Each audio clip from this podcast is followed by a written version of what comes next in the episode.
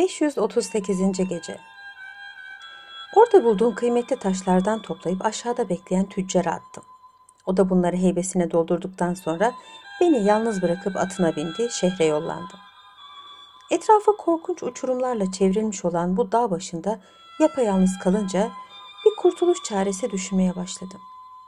Burada açlıktan ölmek veya yırtıcı kuşlara yem olmaktansa herhangi bir uçurumdan her türlü tehlikeyi göze alarak inmek daha hayırlıydı. Dolaşa dolaşa az meyilli bir uçurum gördüm. Taşlara tutunarak kendimi aşağıya salıverdim. Elbisem paramparça oldu. Ellerim, diz kapaklarım kan içinde kaldı. Baygın ve bitkin bir halde aşağıya inebildim. Kendime gelebildiğim zaman yol yürümeye başladım. Bir müddet sonra karşıma büyük bir bina çıktı. Kapısını bularak içeriye girdim. Beni ihtiyar bir adam karşıladı. Kim olduğumu sordu, başımdan geçenleri anlattım. Halime acıdı. Beni misafir ederek bulunduğumuz mükellef saray hakkında malumat verdi. Burasına kuşlar tekkesi derler. Süleyman peygamber bir zamanlar burasını kuşlara tahsis etmiş. Bütün kuşlar haftada bir gelip burada toplanıyorlar. Ben de onların piri. Adım Şah Mürk'tür. Sonra kolumdan tutarak sarayın zengin döşemeli odalarını ve her yerini gezdirdi. Nihayet bir kapıya geldik. Burasını gösterip bunu açıp içerisini göstermek doğru olmaz ama hadi sen fena bir adama benzemiyorsun dedi ve ilave etti. Sen burada bir müddet misafir ol. Sonra seni yırtıcı ve büyük kuşların birisine gönderip memleketine yollarım. Akşam orada kaldım. Ertesi gün ihtiyar bana bir deste anahtar verdi. Oğlum ben kuşların ziyafetine gidiyorum. Sana bütün kapıların anahtarlarını teslim ediyorum. O demir kapıdan başka hangisini istersen aç. Sözümü dinlemezsen çok pişman olursun. İhtiyar o demir kapının yanına vardım. Epeyce tereddüt ettikten sonra açtım. İçeriye girdim. Burası güzel ve gönül açıcı bir bahçeydi. Arkasında altından yapılma bir köşk vardı. Önünde bir su akıyordu. Yanı başında da yine altından bir taahhüt kurulmuştu. Bu güzel manzaralı cennet misali yerde dolaşmaya başladım. O sırada havadan üç beyaz güvercin bulunduğum yere indiler. Onlara görünmemek için bir yere saklandım. Güvercinler havuz başına gelince silkinip üstlerindeki tüyden libaslarını attılar. Ve üç güzel kız oldular. Derhal havuza atılarak yıkanmaya başladılar. Şehrazat bu meraklı hikayesini burada kesmek zorunda kaldı çünkü artık sabah olmuştu. Hükümdarın isteği üzerine ertesi gece sözlerine şöyle devam etti.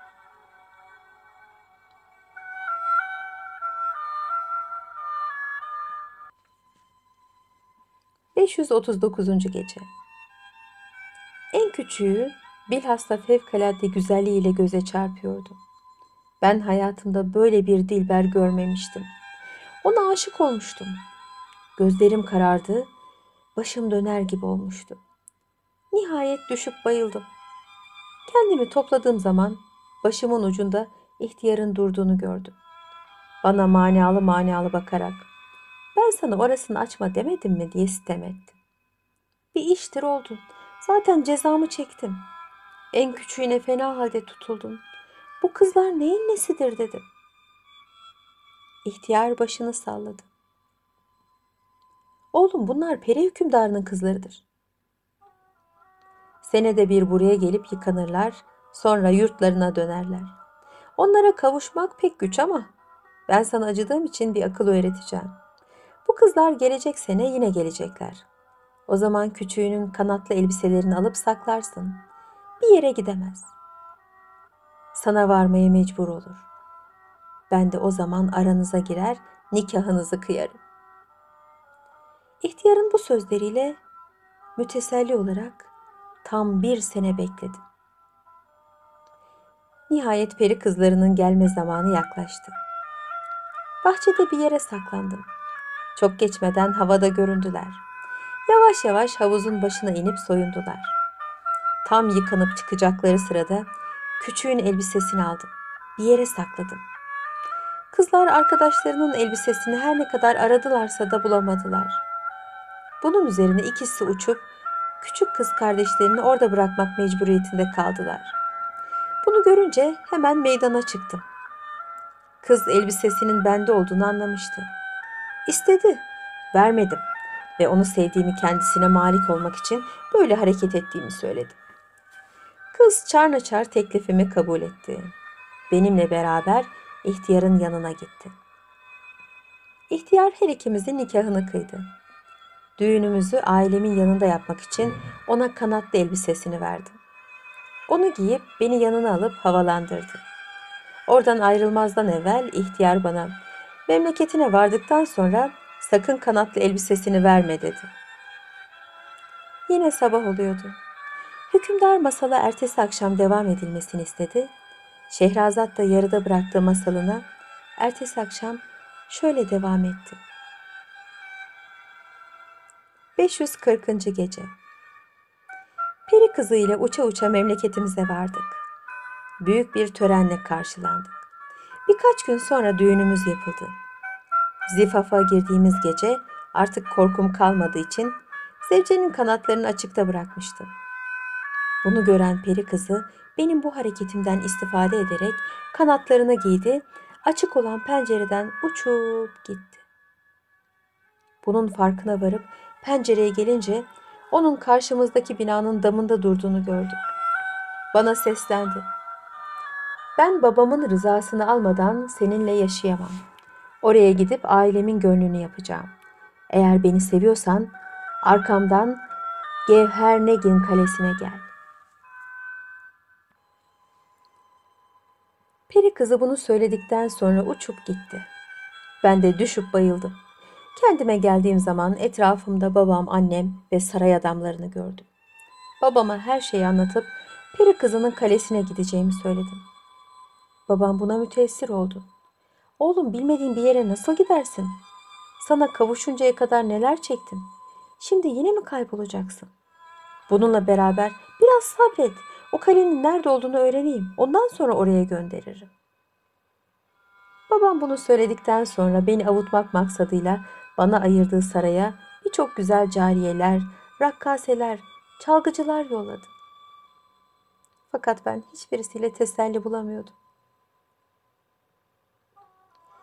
Peri kızının hayalini bir türlü gözümün önünden ayıramıyordum. Aylar geçtiği halde babamın kalenin yerini öğrenmek hususunda sarf ettiği emek bir netice vermiyordu. Bir gün Hint hükümdarlarından birisi bize harp ilan etmişti. Bu fırsattan istifade ederek babama savaşa iştirak etmem için izin istedim, verdi. Ordumuzun başına geçip birkaç günlük bir savaştan sonra düşmanı geriye püskürttüm. Sonra birdenbire kimseye haber vermeden Gevhernegin kalesini bulmak için yola koyuldum. İki aylık bir yolculuktan sonra Irak'a vardım. Orada sorup soruşturdum. Hiçbir kimse Gevhernegin kalesinin nerede olduğunu bilmiyordu. Oradan kalkıp Nehrivan şehrine yollandım. Bir müddet şehirde dolaştım. Nihayet yine o sokaklarda çağıran tellalar rast geldim. Teklif ettiği işe razı olduğumu söyleyerek onunla birlikte tüccarın konağına gittik. Bu tüccar evvelce beni devenin karnına sokup dağın eteğine bırakan tüccardı. Ne tellal ne de tüccar beni tanımamıştı. Tıpkı ilk seferde yaptığı gibi beni boğazladığı devenin içine sakladı. Yine dağın eteğine koydu. Çok geçmeden kartallar gelip deveyi dağın tepesine çıkardılar. Oraya varır varmaz yanındaki bıçakla devenin karnını yarıp çıktım. Tüccara biraz cevahir ve kıymetli taşlar atarak oradan kayalıklardan tutuna tutuna aşağıya inip Şahmürgün kuşlar tekkesine gittim. Şehrazat bu meraklı hikayesini burada kesmek zorunda kaldı. Çünkü artık sabah olmuştu. Hükümdarın isteği üzerine ertesi gece sözlerine şöyle devam etti.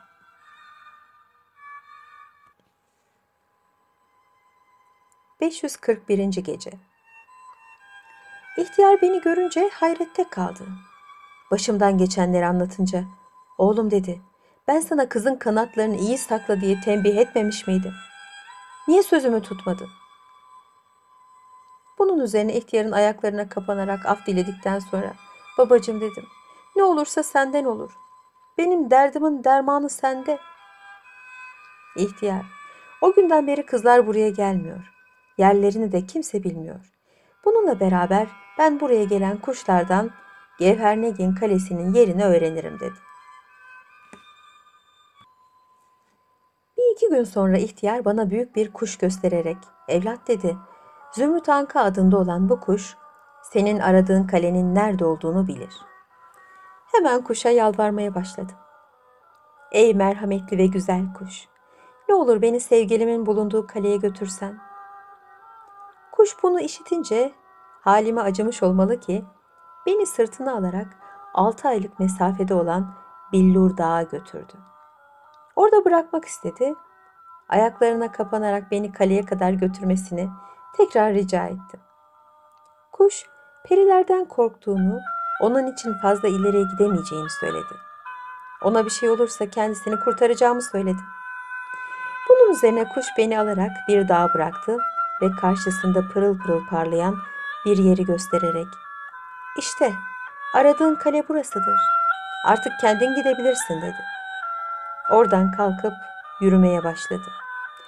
Çok geçmeden bir taşı altın, bir taşı gümüşten yapılmış büyük bir kaleye vardı.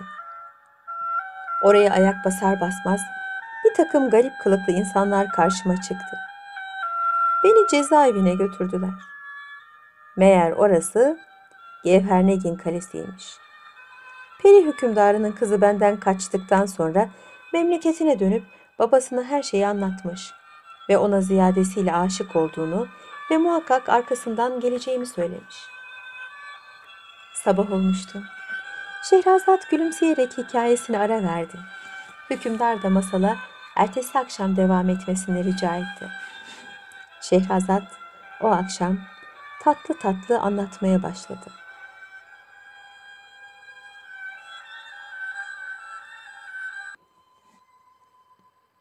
...542. Gece Onun içinde peri hükümdarı kale muhafızlarına insanlardan kim gelirse muhakkak yakalayıp hapsediniz.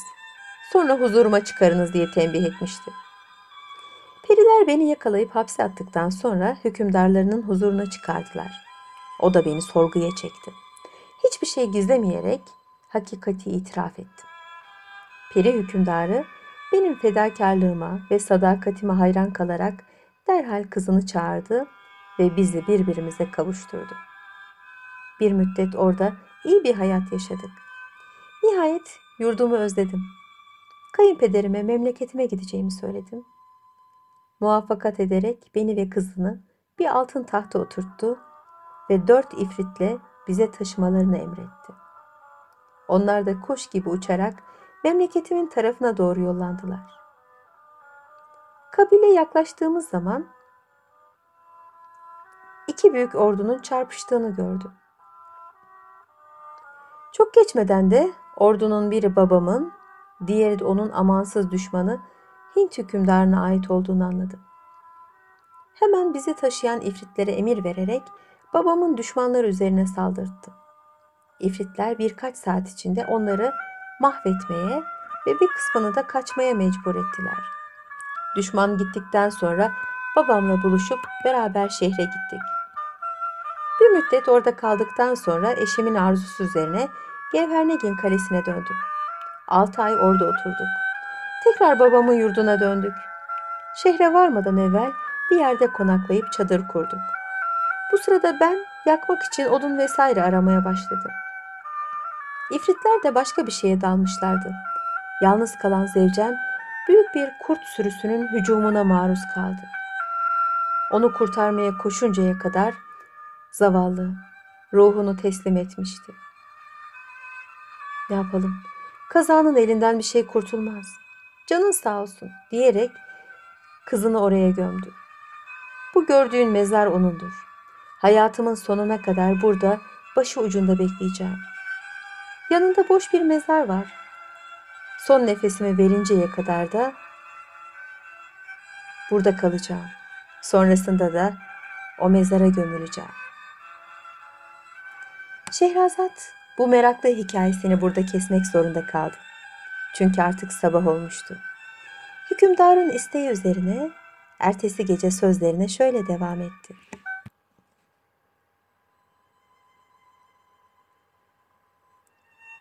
...543. Gece Cihanşah burada macerasını bitirince Belkı'ya Hakikatten maceranız çok acıklıdır. Bununla beraber ölenle ölünmez. Gel seninle insanlarla meskun olan bir yere gidelim demiş. Fakat Cihanşah bu teklifi kabul etmemiş. Belkı'ya da öyleyse yurduma dönmek için bana yol gösteriniz diye rica etmiş. O da bu dileğini yerine getirmiş ve yolu tarif etmiş. Bunun üzerine Belkı'ya hemen o gün yola çıkmış. Bir hayli yol kat ettikten sonra Hızır İlyas'ın sarayına varmış. Burada bekçiden Mısır'ın yolunu sormuş. Kapıcı gülümsemiş ve Mısır buradan bir yıllık yoldur. Hızır'ı bekleyin, o sizi oraya kolayca ulaştırır demiş. Biraz sonra Hızır İlyas gelmiş. Belkı'ya kendisine macerasını anlatınca Hızır onu elinden tutarak bir lahzada Mısır'a götürmüş ve sarayının önüne bırakmış. Belkıya böylelikle ailesine kavuşarak mesut olmuş. İşte Hasip, Belkıya böylece memleketine döndü. Kardeşi her ne kadar ona taht ve tacını geri vermek istediyse de kabul etmedi. Bir tekkiye çekilerek ömrünün sonuna kadar oradan ayrılmadı. Şahmeran böylece Belkıya'nın hikayesini bitirdi. Hasip yalvararak Allah size uzun ömürler versin. Belkıya gibi bizi de memleketime, ana ve akrabalarımın yanına gönderirseniz ne olur? Size verdiğim sözü tutmaya and içerim deyince Şahmeran biraz yumuşadı. Bu hususta kati söz verirsen kabul ederim. Yalnız gittiğin yerde sakın hamama girip canımın tehlikeye girmesine sebebiyet verme. Üzerine Hasip büyük yeminler etti.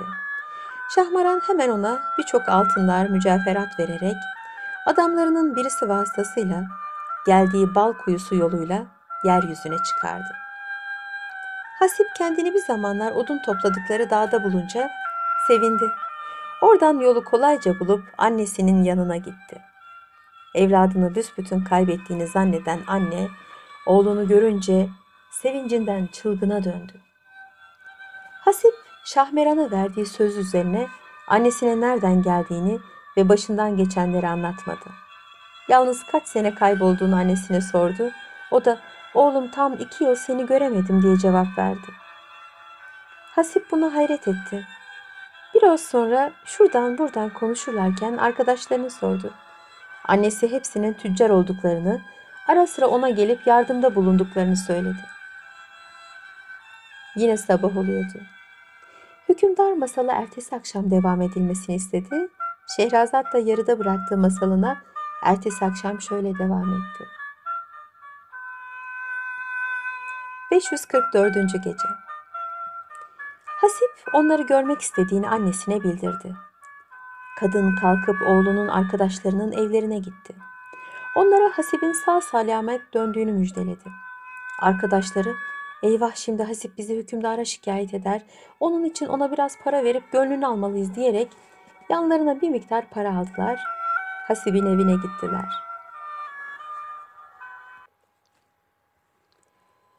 Hasip onları görünce, karşı karşıya gelince kucaklaştı.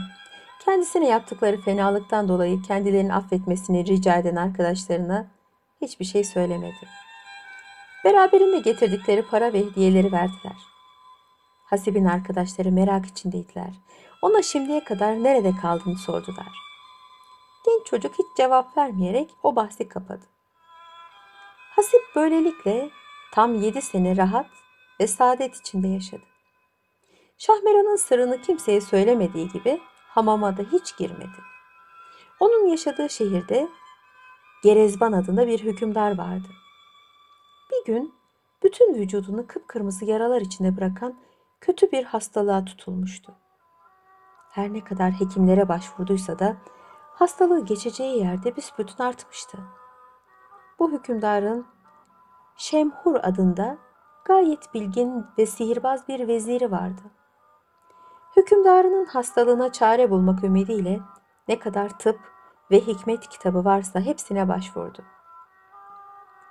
Nihayet bu kitapların birinde bu hastalığa ilaç buldu.